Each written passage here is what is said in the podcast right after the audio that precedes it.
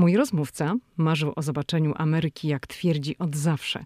Kiedy nadarzyła się więc okazja, by tę Amerykę zobaczyć, postanowił działać. Kierowałem się taką maksymą jednego z znanych podróżników polskich, który mówi, że jeżeli chce się podróżować, a nie ma się pieniędzy, to trzeba sprzedać lodówkę i jechać. Patryk Korso, z którym dziś rozmawiam w podcaście, nie sprzedał lodówki, bo lodówka należała do mamy, ale sprzedał coś innego i ruszył do Stanów Zjednoczonych.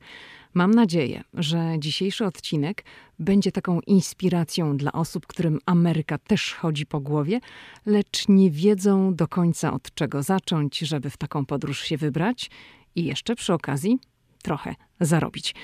Być może ścieżka Patryka będzie dla Was jakąś wskazówką.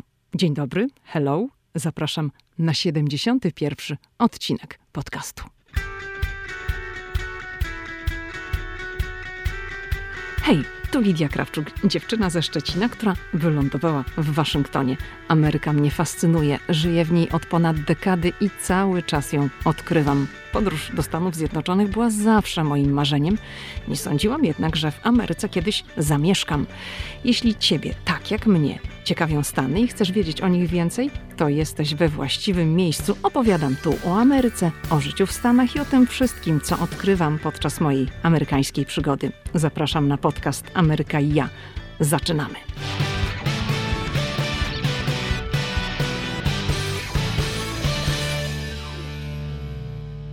Dzień dobry, witaj Patryku w moim podcaście.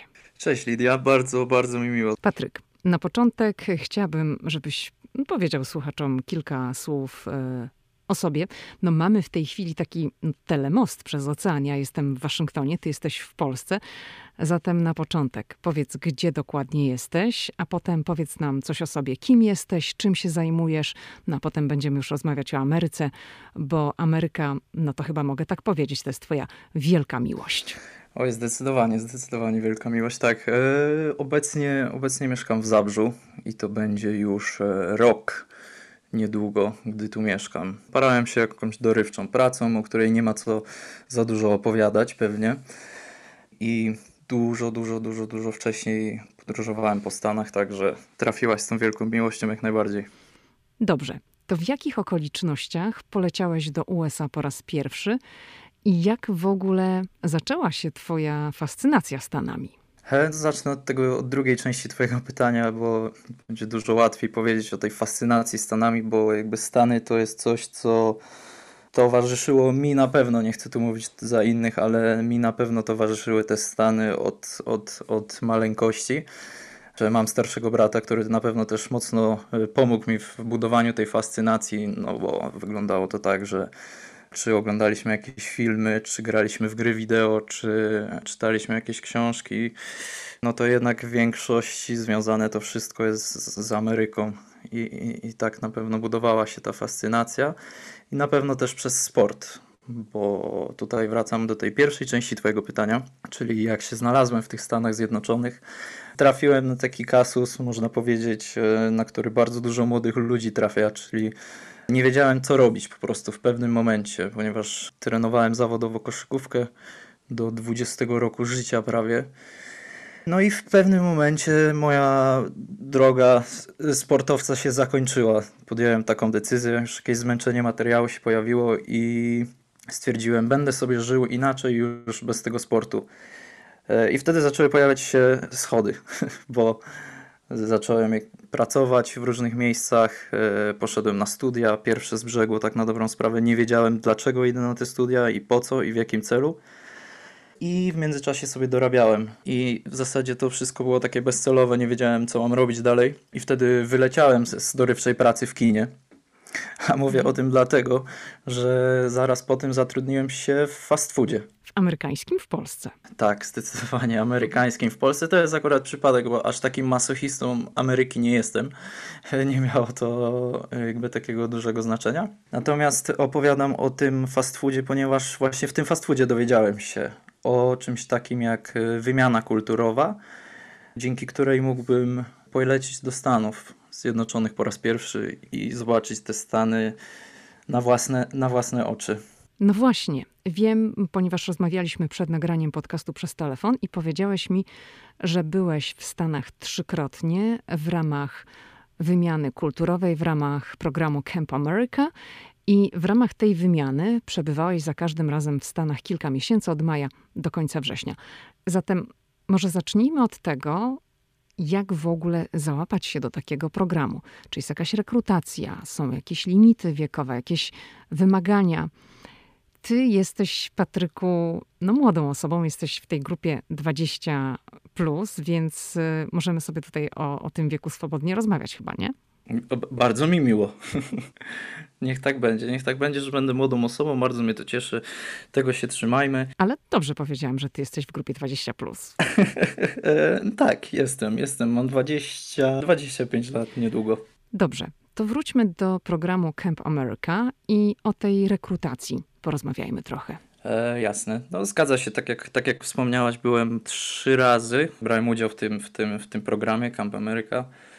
I jeżeli chodzi o proces rekrutacyjny, no to wszystko zaczyna się od wpłaty pierwszej raty, to jest takie wpisowe.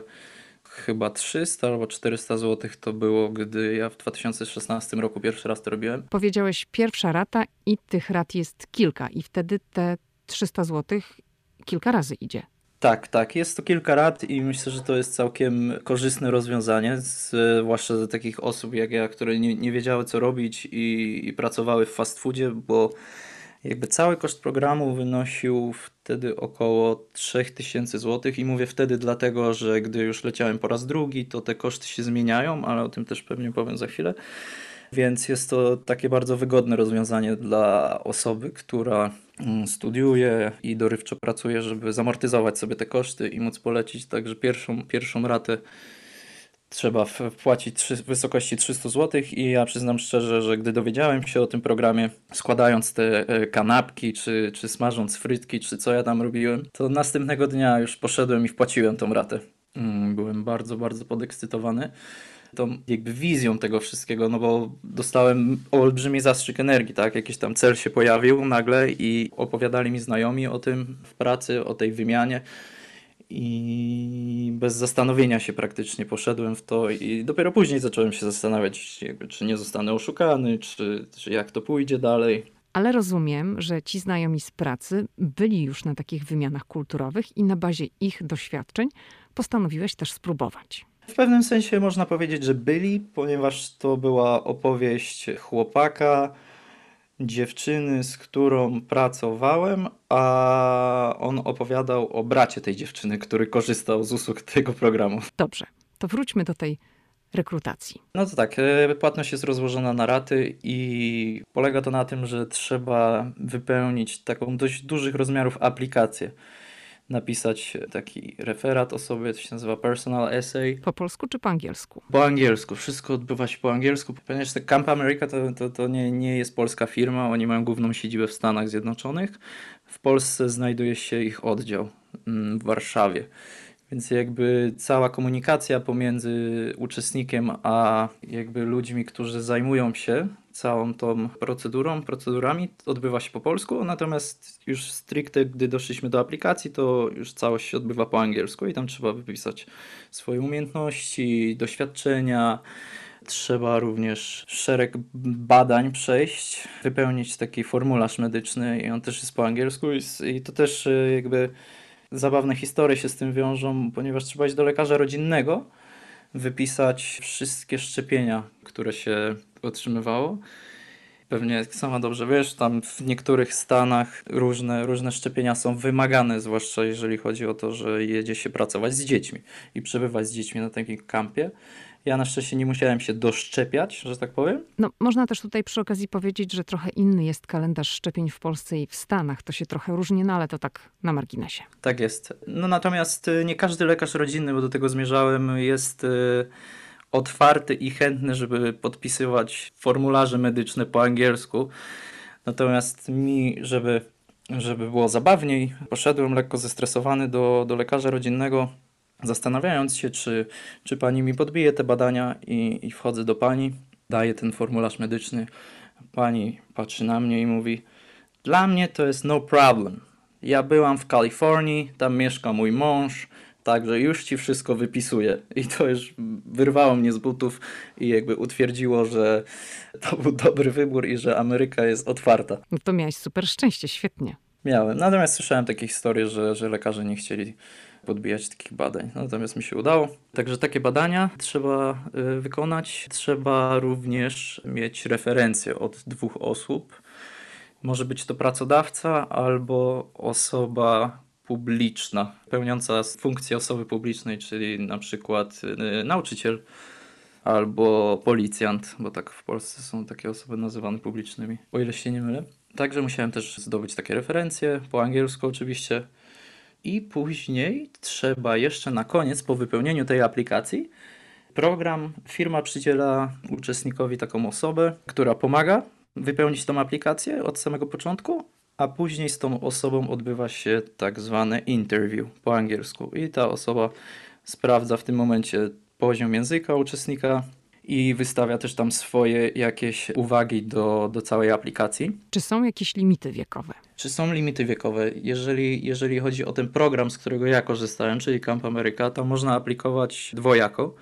Jest program Camp Power, który polega na tym, że jedzie się do Stanów na kampy dla dzieciaków i wykonuje się tam prace niezwiązane bezpośrednio z dziećmi. I ja wybrałem tą opcję na początku i można pracować na przykład na kuchni, można pracować jako ogrodnik.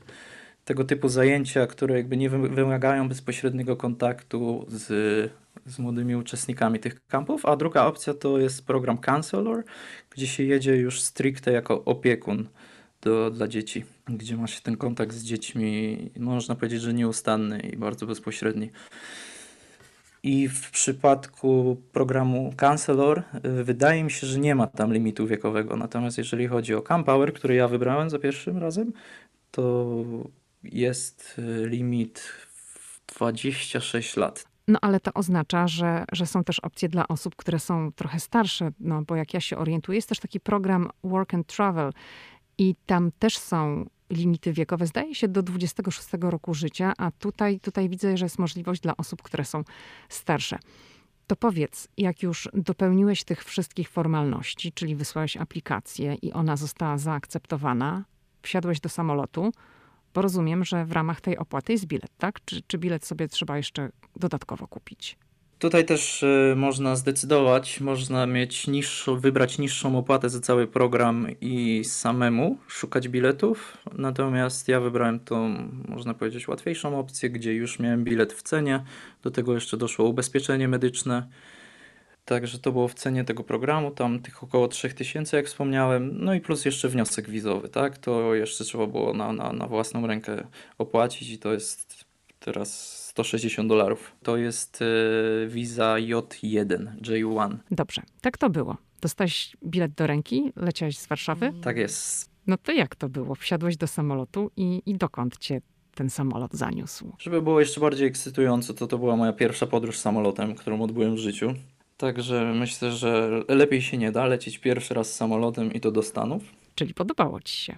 Bardzo mi się podobało, tak, bardzo mi się podobało. Nawet ludzie, którzy częściej latają samolotami, patrzyli na mnie jak na UFO, gdy mówiłem, że jedzenie mi smakowało w samolocie i że było fantastycznie.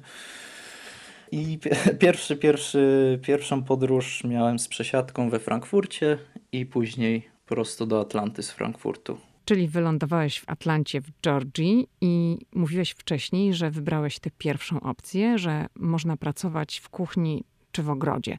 To wybrałeś kuchnię czy ogród? To znaczy tam nie miałem, można powiedzieć, wyboru za dużego, bo po wypełnieniu tej aplikacji i po wysłaniu jej do systemu przez firmę, dyrektorzy kampów z różnych rejonów Stanów przeglądają sobie te aplikacje i decydują, e, kogo by chcieli zatrudnić i wysyłają takie zaproszenie, które do siedmiu dni trzeba zaakceptować i odrzucić. O, I dostałem takie zaproszenie jakby nie zastanawiałem się ani chwili, po prostu zaakceptowałem, bo tam też jest bardzo dużo uczestników i, i zdarza się niestety tak, że ludzie aplikują, a nie otrzymują tej pracy, także stwierdziłem, że, że nie będę wybrzydzać.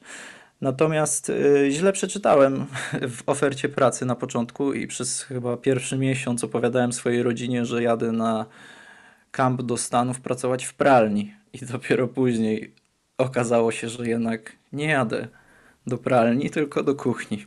Jakie były Twoje obowiązki? Co musiałeś robić w tej kuchni? Można powiedzieć, że wszystko, że wszystko od, od gotowania po sprzątanie, tak na dobrą sprawę.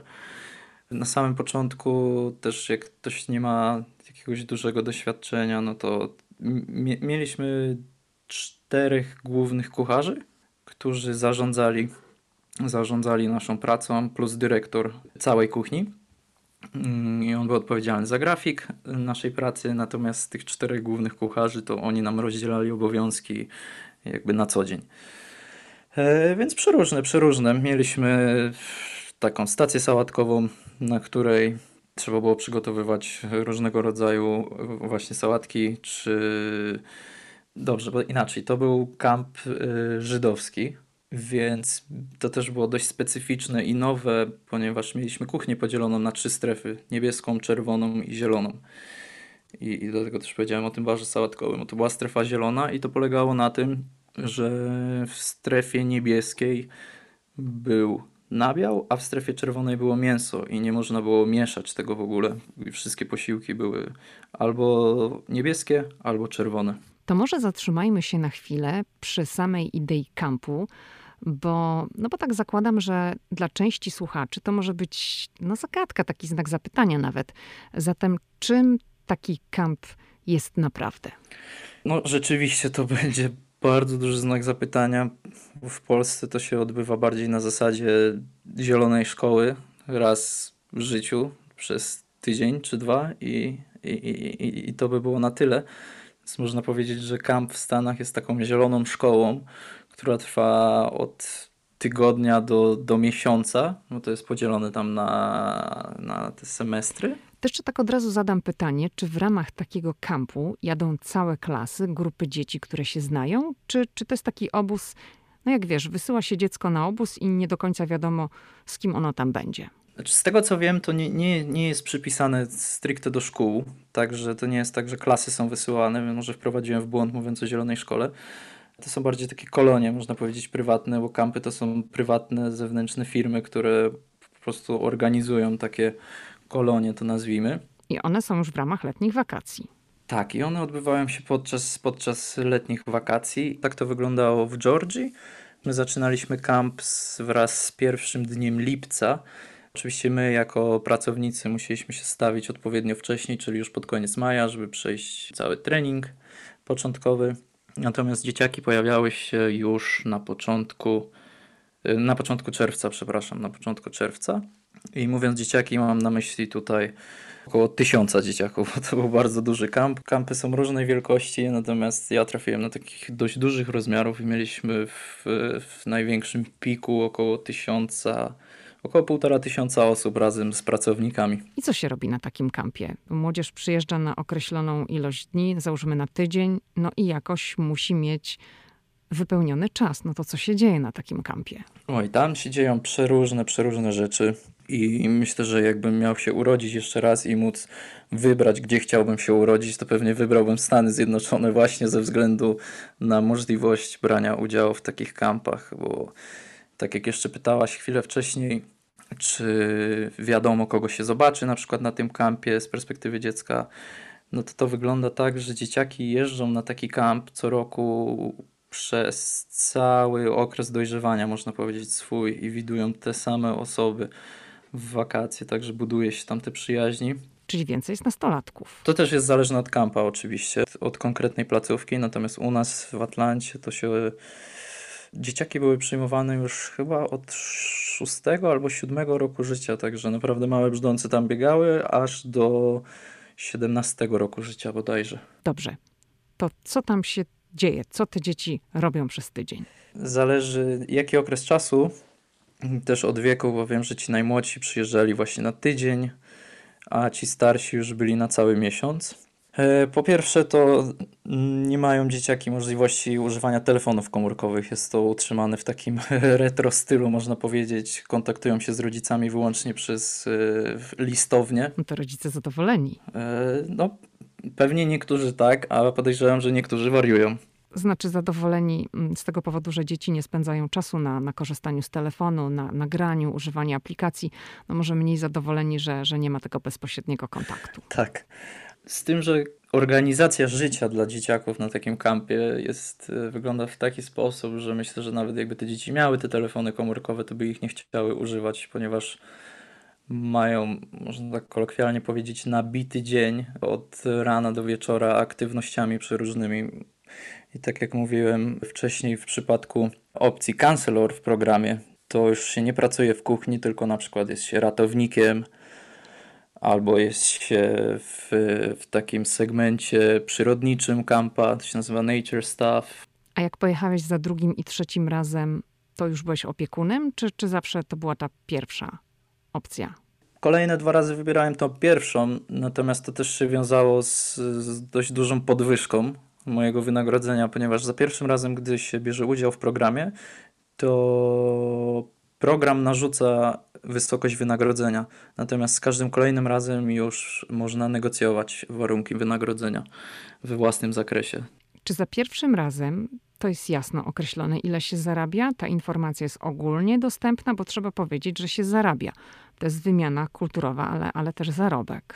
Tak jest, tak jest. Właśnie dlatego to jest wiza J1, ponieważ no, uczestnicy są normalnie, legalnie zatrudnieni w Stanach Zjednoczonych, odprowadzają podatki w Stanach Zjednoczonych i, i wyrabiają Social Security Card, także e, normalnie się zarabia i jest to powszechna wiedza, jakie są zarobki w przypadku pierwszego aplikowania. I jeżeli chodzi o program Campower, gdzie nie ma się tego bezpośredniego kontaktu z dzieciakami, to jest 1200 dolarów za minimum 8 tygodni pracy, między 8 a 10 tygodni pracy, a jeżeli chodzi o kancelora, to tam było 600, 700 albo 800 dolarów. Także sporo mniej. Hmm, wydawało mi się, że, że jak będzie się opiekunem, to, to jest większa odpowiedzialność się więcej zarobi. No rzeczywiście, tak by mogło się wydawać. Dobrze. To wróćmy jeszcze do tego życia na kampie, bo powiedziałeś, że dzieci są zajęte, że mają dużo różnych zadań, że dzień jest wypełniony, że, że nie ma telefonów, że piszą listy. A co z personelem, do którego ty się zaliczałeś? Bo jeżeli to jest taki duży kamp na tysiąc uczestników, to tych osób, które tam pracują, jest też dużo, bardzo dużo. To co z nimi? Czy też mieliście jakiś czas dla siebie, czas na integrację, no bo zakładam, że to był taki zlepek ludzi z całego świata. Tak, to był zlepek ludzi z całego świata. Mm, jeżeli chodzi o nasz czas, tych pracowników, to w wolnym czasie mogliśmy korzystać ze wszystkich atrakcji, z których mogły korzystać dzieciaki. Mogliśmy się dołączać jakby do niektórych grup dzieci i iść z nimi na przykład na basen albo iść załóżmy to śpiewać, bo też był taki dział, gdzie, gdzie dzieciaki śpiewały, był dział teatralny, można było bawić się w aktorów i odgrywać jakieś spektakle. Można było iść e, na przykład e, lepić z gliny albo robić jakiegoś e, różnego rodzaju koraliki, bransoletki. Naprawdę bardzo dużo zajęć tam było. Ale też jeżeli ktoś nie jest tak bardzo prospołeczny, to kamp też zapewniał nam w dniu wolnym bo tak wypadało, że mieliśmy jeden dzień wolny w tygodniu. Mm, zapewniał nam e, kierowców, którzy zawozili nas na przykład do centrum miasta, albo do jakichś sklepów, albo do różnych innych atrakcji, które znajdowały się nieopodal. Także nie było na pewno czasu na nudę. A tak jak powiedziałaś, bardzo różnorodna była to drużyna.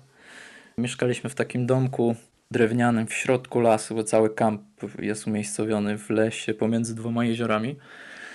I to był domek, który mieścił 16 osób i mieliśmy cztery pokoje, czyli po cztery osoby w pokoju i był koedukacyjny, także mieliśmy możliwość e, nawiązać przyjaźnie polsko-ukraińskie, polsko-izraelskie, polsko-meksykańskie, polsko-amerykańskie, no i też te najciekawsze na pewno damsko-męskie. No właśnie, bo jak powiedziałeś o koedukacyjnym domu i zacząłeś mówić o tych przyjaźniach, to, to ja od razu pomyślałam o damsko-męskich. Wiesz, starałem się zbudować narrację. No, udało ci się. Powiedz, czy jak przyjechałeś pierwszy raz na taki kamp, bo wiadomo, że drugi, trzeci raz, no to już jest zawsze inaczej, ale, ale za pierwszym razem, bo To był w ogóle twój pierwszy raz w Ameryce. Czy, czy ten przyjazd na taki kamp, gdzieś tam, no powiedzmy w dziczy, w lesie, to był dla ciebie szok? To był ogromny szok, ponieważ tylko wysiadając z samolotu i wychodząc z lotniska, to, to już był ogromny szok. Było gorąco i była wielka wilgotność powietrza, prawda? Tak, tak. To było, było tak gęsto, że można było powietrze ciąć nożem. To, to bez dwóch zdań. Było bardzo ciepło. E, ale przede wszystkim wszystko, ale dosłownie wszystko było większe. Począwszy od billboardów, samochodów. No naprawdę dosłownie wszystko było dużo większe i ludzie byli jakby dużo bardziej uśmiechnięci i mili, więc to, to był bez dwóch zdań szok już na samym początku po wyjściu, wyjściu z lotniska. No i też e, jakby pierwsze pytanie, jakie usłyszałem od, e, od osoby, która nas odebrała, to było pytanie o to, jak mój lot. A drugie pytanie już, które zadał, to czy znam Justina Biebera. Także to też nie za często zdarza się w Polsce, żeby ktoś e, na początku znajomości pytał o takie intymne szczegóły. Okej, okay, to co było największym szokiem? Największy szok zdecydowanie, już abstrahując od tego, że wszystko było większe, to największy szok zdecydowanie, największym szokiem było to, że ludzie byli naprawdę w pewnym momencie już absurdalnie mili i otwarci i pozytywni. I też e, podczas pierwszej podróży do Stanów e, nie, nie mówiłem tak dobrze po angielsku na pewno jak mówię teraz, po, po tym kilkukrotnym już pobycie. Bo też w przypadku programu Camp Power nie jest wymagana znajomość języka angielskiego w sposób biegły jest wymagana tylko w sposób komunikatywny. Dopiero w przypadku kancelora jest wymagana w sposób biegły już w przypadku, gdy się jedzie pracować z dziećmi. Natomiast e, no mój angielski był taki komunikatywny, bardziej nauczony z, z, z gier czy filmów niż ze szkoły, ale to też nie okazało się żadnym problemem ponieważ Amerykanie są na tyle otwarci, że nawet jak coś przejęzyczyłem, czy powiedziałem nie tak, to zawsze starali się w jakikolwiek sposób to zrozumieć i, i, i pomóc też. I było bardzo, bardzo łatwo się dzięki temu porozumieć. Natomiast ta otwartość to mnie uderzyło bardzo mocno i też od razu mi się przypomina taka scena, gdy pierwszy, pierwszy dzień, gdy dzieciaki przyjechały i byliśmy w stołówce i, I stałem z takim znajomym, właśnie, no teraz już znajomym, wtedy to, to był mój szef, kucharz. I to wyglądało tak, że dzieciaki weszły, zostały tam zapowiedziane przez mikrofon i po prostu nawet nie weszły, tylko wbiegły na, na tą stołówkę, zaczęły skakać po stołach, leciała muzyka. I ja go wtedy zapytałem, i, i to bardzo mocno mi utkwiło w pamięci, zapytałem go, czemu wszyscy są tacy szczęśliwi tutaj? I, i, i on mi powiedział, że tacy jesteśmy. Słuchaj, pytasz mnie, co słychać, to ci mówię, że jest świetnie, a moja mama umiera i ty mnie pytasz, co słychać, to ja ci mówię, że, że jest jeszcze lepiej, bo cieszę się, że mogła ze mną być przez tyle czasu i, i jestem w ogóle wdzięczny. Także jest to dość drastyczne i pewnie do tego tak mocno mi zapadło w pamięć, ale to myślę idealnie podkreśla sposób, w jakim nastawieni są Amerykanie do życia. Taki A. bardzo pozytywny. A czy tobie też natychmiast to się udzieliło? Mm, ten sposób myślenia, okazywania radości, wdzięczności, która jest taka charakterystyczna dla Amerykanów? I, I powiedz, jakie wyobrażenie o tobie mieli ci ludzie, z którymi pracowałeś, tobie jako Polaku? Jeżeli chodzi o to nastawienie, to zdecydowanie, zdecydowanie bardzo mocno mi się to udzielało i za każdym razem, gdy już po wszystkim wracałem do Polski, to pamiętam, że walczyłem pewnie około tygodnia, dwóch z taką lekką depresją, można powiedzieć. Już począwszy od momentu wysiadki z samolotu w Europie, gdzie uderzało mnie to w jaki sposób ludzie są, jaką mają negatywną postawę i, i podejście do życia. Jakby wszystko, jakieś małe, małe rzeczy wydawały się problematyczne w Europie, a w Stanach w ogóle takim problemem nie były. A jak ciebie ludzie odbierali jako Polaka? No to byłem bardzo mocno jako osoba z Polski na pewno kojarzony z alkoholem. Na pewno byłem bardzo kojarzony z Rosją. Hmm. Miałem też takiego znajomego, który no, do, do dzisiaj otrzymuję z nim kontakt i za każdym razem jak mu coś powiem, to on to kontruje mówiąc, a u was tam w Rosji to tak jest. Przedrzeźnia, natomiast często się to zdarzało. Byłem też często odbierany, zwłaszcza przez tych nastoletnich Amerykanów, jako taka osoba, można powiedzieć, z innego świata.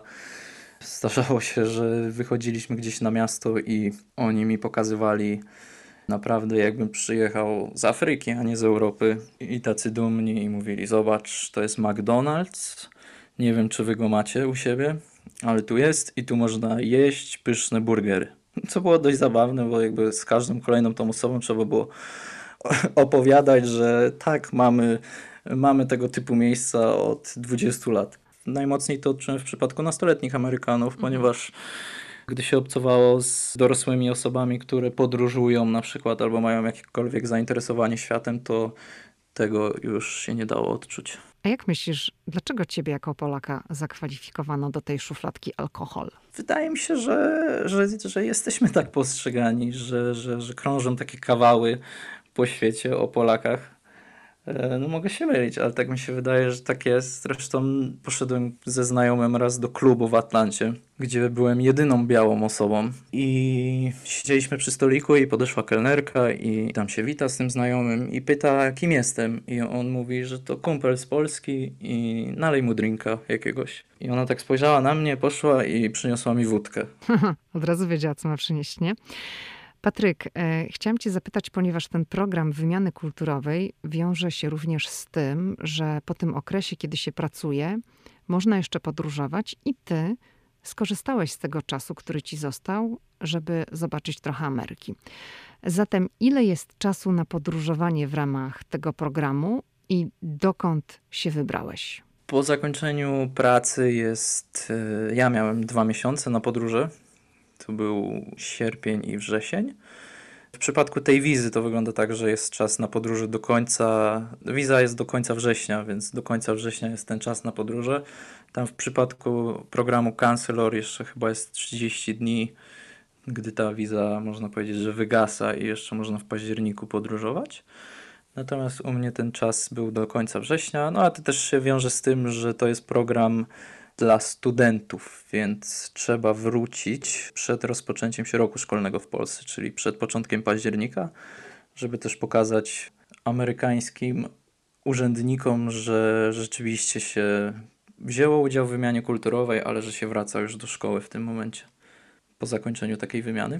E, a jeżeli chodzi o mnie, o moje podróże, no to przeżyłem lekki szok po raz kolejny, ponieważ e, dostałem to wynagrodzenie w pierwszym roku te 1200 dolarów i, i, i dopiero wtedy zrozumiałem, że, że Stany są ogromne, a ja nie mam aż tak dużo pieniędzy, żeby zwiedzić je całe. I tak się pamiętam, chwilkę zastanawiałem, co zrobić. No i pewnie zrobiłem najgłupszą rzecz, jaką można było zrobić, czyli zabukowałem sobie pokój w pięciogwiazdkowym hotelu w Miami na trzy albo cztery noce. Więc no pewnie nie było to najmądrzejsze, natomiast jakoś tak wyszło, że ze znajomymi e, wykonaliśmy taki ruch i pamiętam, że właśnie pierwszą podróżą, którą odbyłem była, była wizyta w Miami na kilka dni. Natomiast później już w drugim czy w trzecim roku już byłem dużo bardziej doświadczonym podróżnikiem i w, w pewnym momencie też wynająłem ze swoim znajomym samochód pick-upa, którym przejechaliśmy Stany wszerz też dużo latania było po różnych miejscach. Także w sumie kilkanaście stanów zwiedziłem w, w różnych, w, w, różnej ilości dni. Natomiast ta pierwsza podróż to, to było Miami, do którego też zresztą później wracałem jeszcze trzykrotnie. No i co tam robiliście w tym Miami, oprócz tego, że się zatrzymaliście w hotelu pięciogwiazdkowym? No tak, zatrzymaliśmy się w pięciogwiazdkowym hotelu na trzy, trzy albo cztery dni. Natomiast później już spaliśmy w hostelu, który kosztował 10 dolarów za, za dobę i w tej cenie jeszcze było śniadanie i, i, byliśmy przy samym oceanie, także mój szef z kampa, jak to usłyszał, to się śmiał, że najpierw byłem five star, a później byłem w hotelu minus star. Ale rozumiem, że ze znajomymi wynajęliście sobie wspólnie pokój, zrzuciliście się na ten pokój, tak? Czy jak to było? A widzisz, no, nie musiałaś tego mówić. Dużo niekorzystniej teraz to będzie.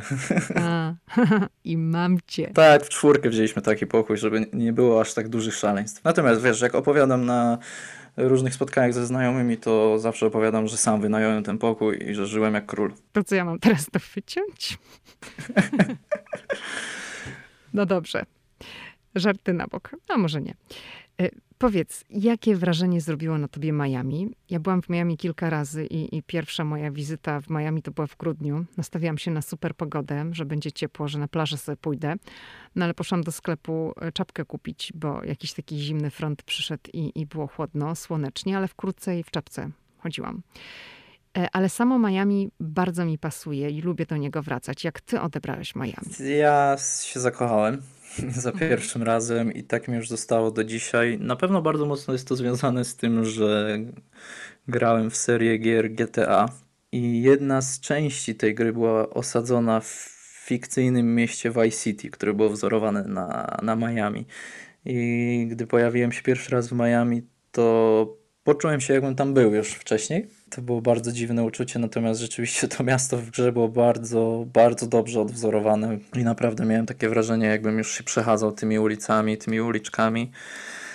Natomiast jeżeli chodzi o, o, o, o, o samo Miami, to ja trafiłem na pewno na lepszą pogodę niż ty, bo było bardzo ciepło, bardzo, bardzo, bardzo ciepło za każdym razem, jak tam byłem. No lato jest tam bardzo upalne i wilgotne i ten upał odczuwa się tam bardzo, bardzo mocno.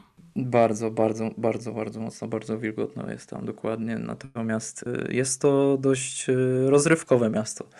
Można tak to nazwać, zwłaszcza gdy się śpi w hotelu, w hostelu. W hostelu na Ocean Drive, czyli na mhm. Chyba najpopularniejszej imprezowej ulicy. Tuż przy oceanie. Tak. I tam się roi od klubów, od różnych restauracji i ciężko przejść chodnikiem w nocy. No i rozumiem, że korzystałeś z tego dobrodziejstwa i wydawałeś te swoje ciężko zarobione dolary na kampie. No jeżeli chodzi o pierwszy pobyt w Miami, to nie do końca tak było, ponieważ miałem wtedy 20 lat. I nie mogłeś wchodzić do klubów. A. Nie mogłem wchodzić do klubów i nie mogłem kupować alkoholu. No tak, w Stanach mm, to najczęściej od 21 roku życia. To tam zależy od stanu, ale w większości to jednak trzeba mieć 21 lat ukończone. A, czyli nie było jednak do końca takiej balanki, no nazwijmy te rzeczy po imieniu. No nie było, ale tak jak już wspomniałem, gdy opowiadam to znajomym, no to, to była. Okej. Okay. Patryk, to może powiedz trochę o takich bardziej dzikich podróżach. Trochę się tu pośmialiśmy na temat twojego pobytu w hotelu pięciogwiazdkowym, lecz może trochę powiedz o tych podróżach wypożyczonym pick-upem, o, o ludziach spotkanych po drodze, no bo to no zawsze gdzieś tam się kogoś spotyka. No chciałabym, żebyś powiedział trochę o Stanach z twojej perspektywy, ale wiesz, nie, nie pięć gwiazdek, nie, nie high life. Jasne, no to zdecydowanie nie high life było wynajęcie pick-upa i zrezygnowanie z opcji ubezpieczenia, żeby było troszkę taniej. Co tak po czasie się zastanawiam, co było głupsze. Pierwsze, żeby pojechać do pięciogwiazdkowego hotelu, czy żeby zdecydować się przejechać Stany bez ubezpieczonego samochodu.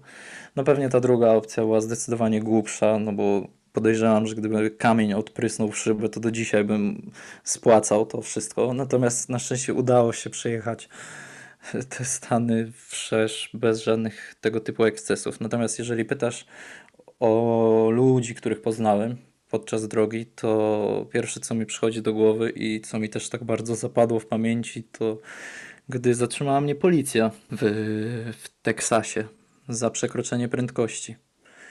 I to był taki okres, gdy dość mocno uzależniłem się od kawy i stwierdziłem, że muszę jakoś to zwalczyć i zacząłem pić yerba mate, czyli taką herbatę z Paragwaju. I zamówiłem tą herbatę na Amazonie.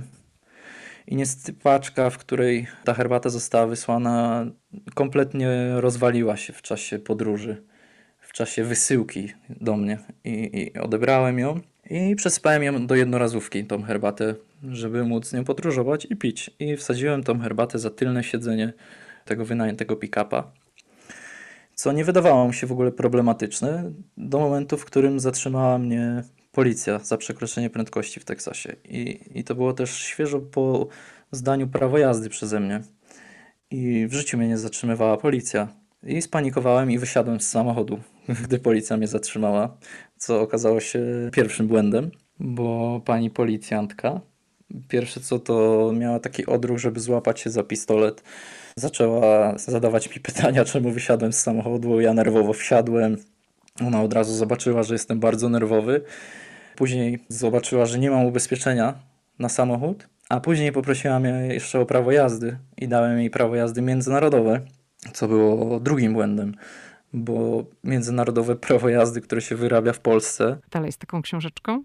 Tak, to jest taka prostokątna książeczka, na której na pierwszej stronie drukowanymi literami jest napisane Międzynarodowe Prawo Jazdy po polsku. Czyli nic się nie zmieniło. Ja, ja pamiętam to Międzynarodowe Prawo Jazdy. On, ono wyglądało jak kiedyś w dawnych czasach dziennicze Kucznia. Tak, kompletny absurd. Nie przydało mi się to w ogóle. 20 parę złotych na to wydałem. No ale dałem to pani policjantce i pani policjantka powiedziała, że poprosiła mnie o prawo jazdy. No to dałem jej polskie prawo jazdy, które przynajmniej wygląda tak jak amerykańskie, bo jest takim prostokątnym plastikiem ze zdjęciem. No, ale pani zapytała mnie potem, czemu jestem taki zestresowany i tam opowiadam, że podróżuję, że jadę. I pani mówi, wysiadaj z samochodu. I pyta mnie, czy mam jakieś narkotyki w samochodzie, nielegalne substancje, czy coś, o coś, o co powinienem się martwić. I mówię, że nie. I ona mówi, że bym podszedł do radiowozu. Było, podejrzewam, jakoś 57 stopni w cieniu w tym Teksasie wtedy w sierpniu. Kazała mi położyć ręce na masce. E, co mnie tylko jeszcze bardziej stresowało. Ręce mnie parzyły bardzo, bardzo. I ona wtedy zapytała jeszcze raz, czy mam jakieś nielegalne substancje, albo narkotyki, albo coś, czego nie powinienem przewozić. I powiedziałem, że nie, nie mam. I wtedy zapytała, czy może przeszukać samochód. I powiedziałem, że jak najbardziej. I, i ona poszła i wszystkie walizki otwierała, przeszukiwała całe to auto. To trwało tak pewnie z 50 minut. I po tych 5-10 minutach ona wraca i mnie pyta, czy pamiętam, jak zapytała o te nielegalne substancje. I mówię, że tak, pamiętam. I wtedy zapytała, czy mówię po hiszpańsku. Ja już byłem skołowany kompletnie i mówię, że no nie, nie mówię.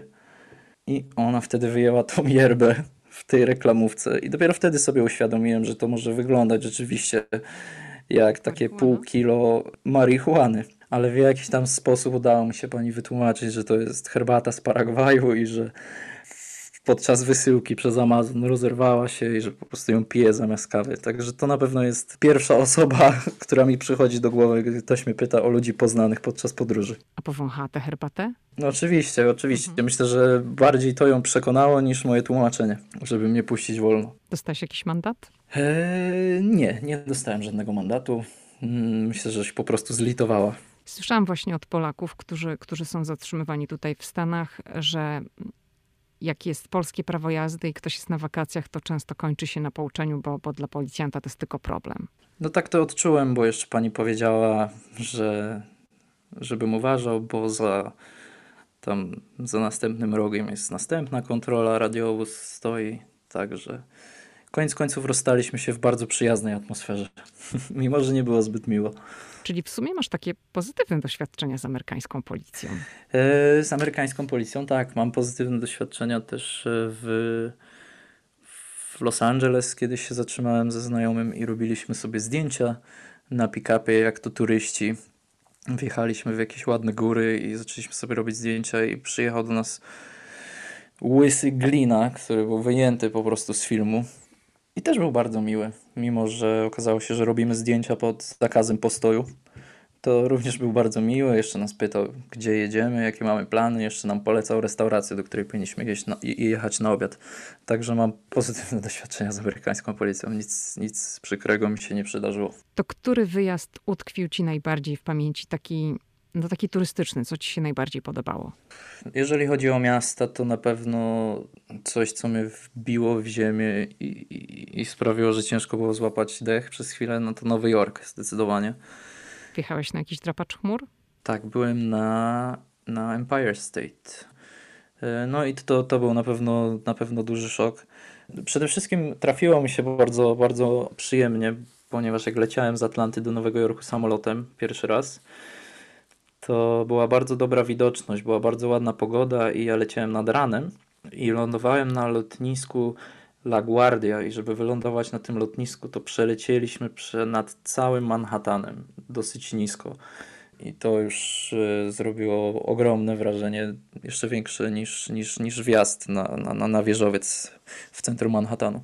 No, na pewno to jest duży szok, zwłaszcza jak się pierwszy raz przylatuje do Stanów. Tak, tak, tak. Pamiętam właśnie jako nastolatek, jak chodziłem po centrum Katowic, to wydawało mi się, że wow, ale to jest ogromne miasto, bo jestem spod Katowic i za każdym razem wycieczka do Katowic związała się z tym takim poczuciem, że to jest metropolia. Później przeprowadziłem się do Warszawy i, i myślałem tak samo, wow. No a później poleciałem do Nowego Jorku i myślę, że to będzie ciężko już przebić. A coś jeszcze cię poza Nowym Jorkiem powaliło na kolana w Ameryce? No na pewno przyroda, na pewno przyroda. E, Wielki Kanion to też jest coś, co myślę, że trzeba zobaczyć. Czy się mieszka w Stanach, czy się nie mieszka w Stanach, no to myślę, że to jest takie miejsce, które no trzeba zobaczyć przed, przed, przed śmiercią. Niestety nie udało mi się parków narodowych jeszcze zwiedzić żadnych mm, tych największych. No jeden już zwiedziłeś, Wielki Kanion to też park narodowy, także już zacząłeś. No tak, tak. To to jest na pewno jakiś taki duży plan na przyszłość. E, natomiast no, abstrahując już od tych dużych miast, typu właśnie Nowy Jork, to, to przyroda to jest coś nieprawdopodobnego.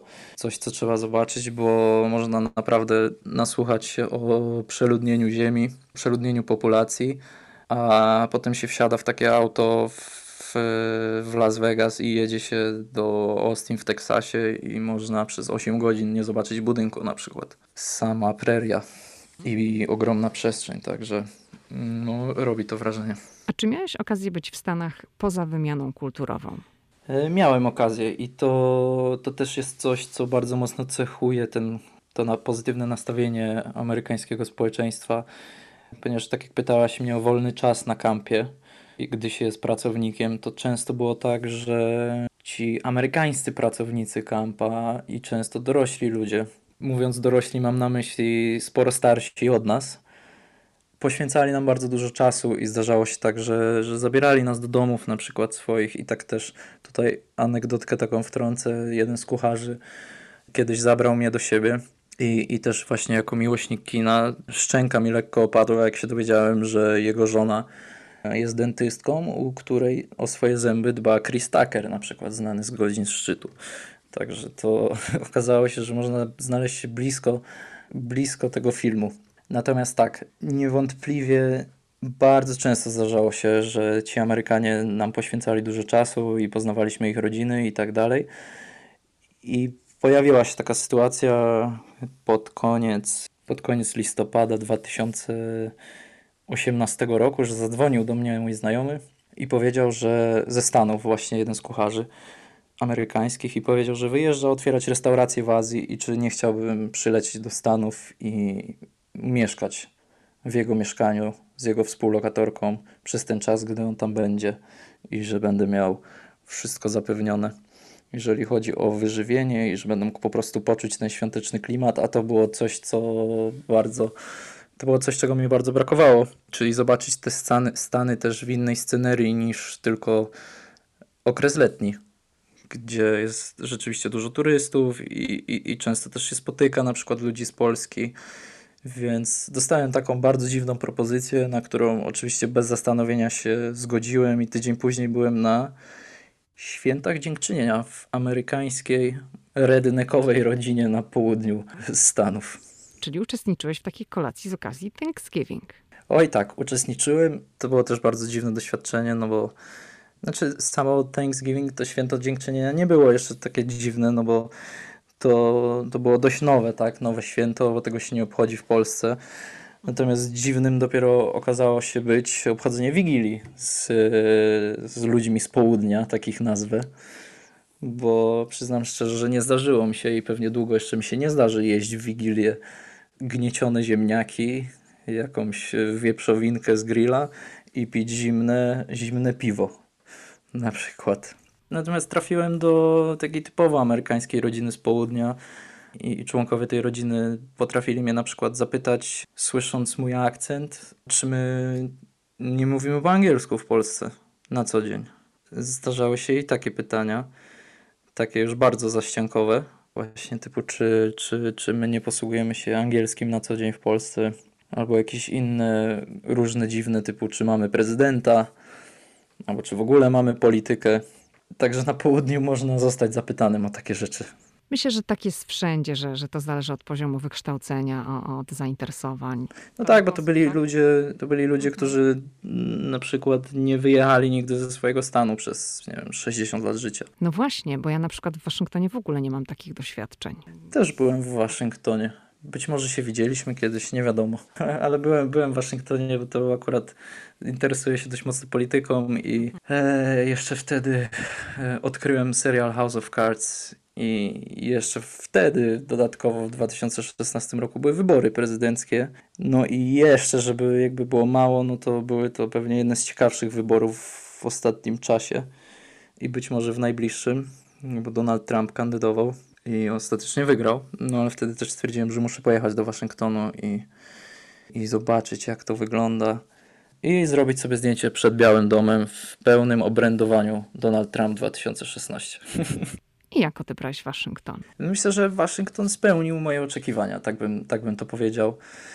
No każde miasto w Stanach jest... Bardzo, bardzo się różnią te miejsca, no i Waszyngton dla mnie był takim miejscem bardzo czystym, bardzo sterylnym na pewno. Powiedziałbym też, że takim miejscem z wyższych sfer na pewno, no, co jest zupełnie naturalne, jako że jest to polityczną stolicą. Jeszcze się mówi, że to polityczna stolica świata. No dokładnie. Na pewno jest tam bardzo dużo miejsc do zwiedzania i jeżeli chodzi o te muzea czy pomniki, no to w Stanach to się przekonałem o tym, że to jest na, naj, na najwyższym poziomie, bo jest zawsze bardzo czysto, zawsze pięknie to wygląda, bardzo majestatycznie często, tak monumentalnie. I też miałem taką historię właśnie w Nowym Jorku na Ground Zero, czyli na tym miejscu, gdzie kiedyś stał World Trade Center przed zamachem 9-11, że oparłem się po prostu o ten pomnik i zaraz podszedł do mnie ktoś z ochrony i powiedział, żebym nie dotykał.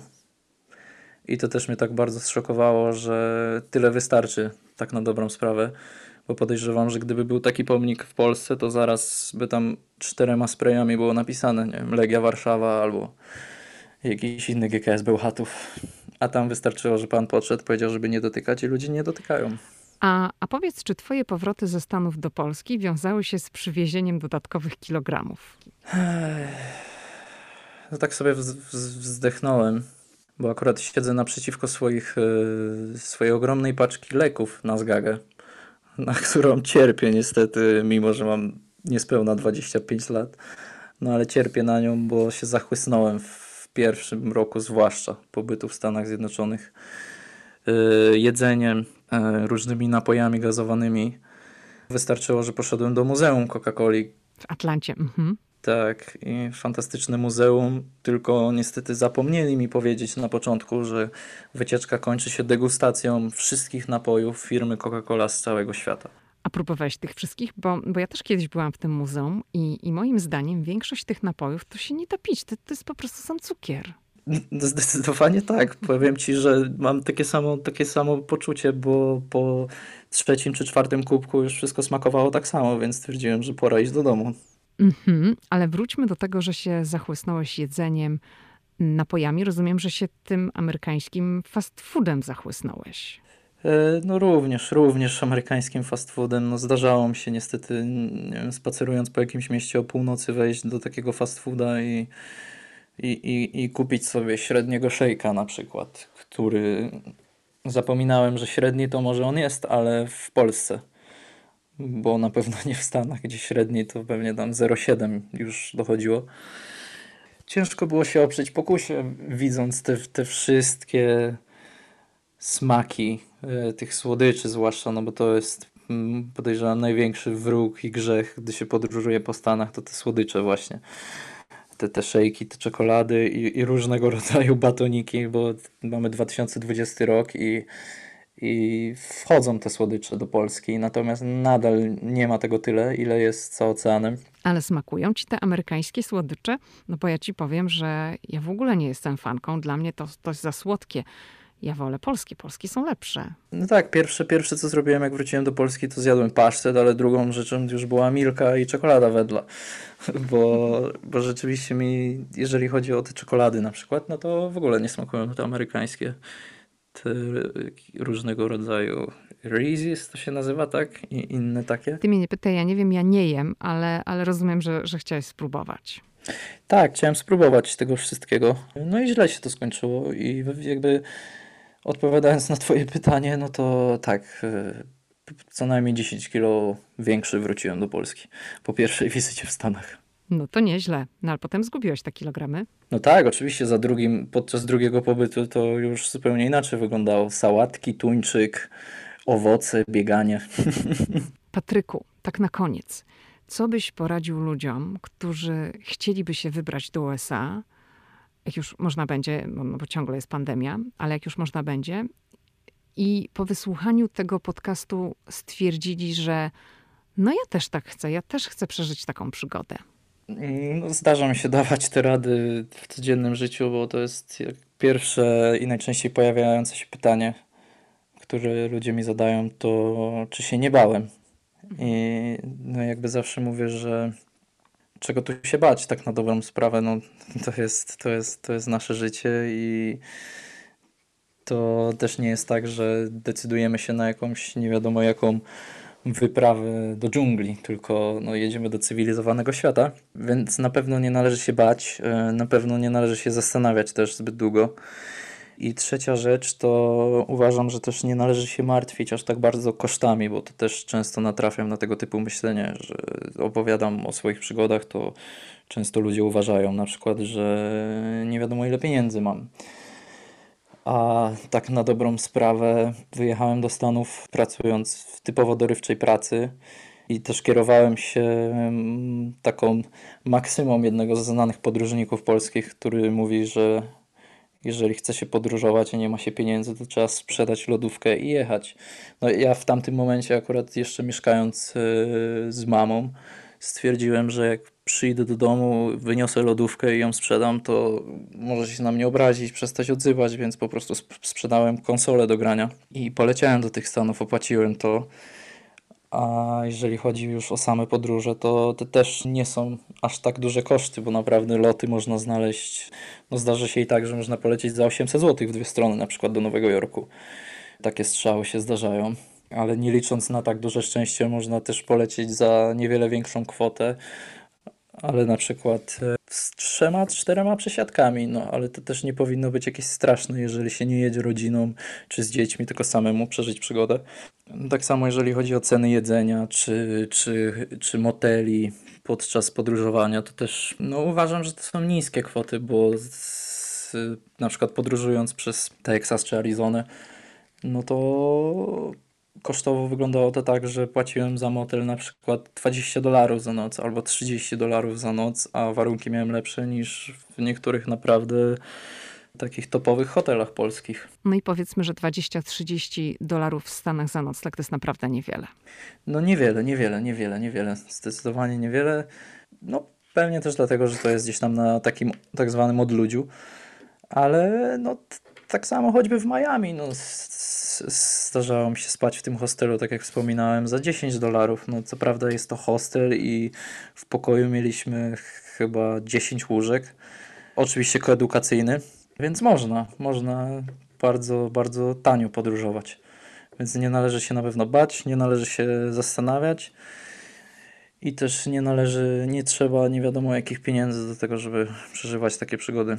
Powiem ci, że bardzo mi się mm, spodobało to, co powiedziałeś, że, że sprzedałeś swoją konsolę do gier, żeby zrealizować swoje marzenie zobaczenia Stanów, bo jednak no, coś poświęciłeś, żeby to marzenie się spełniło. Tak, zdecydowanie. No teraz nie będę mógł wysłać e, linka do, do tego podcastu swojej cioci, która mi dała tą konsolę na 18 urodziny, no ale trudno.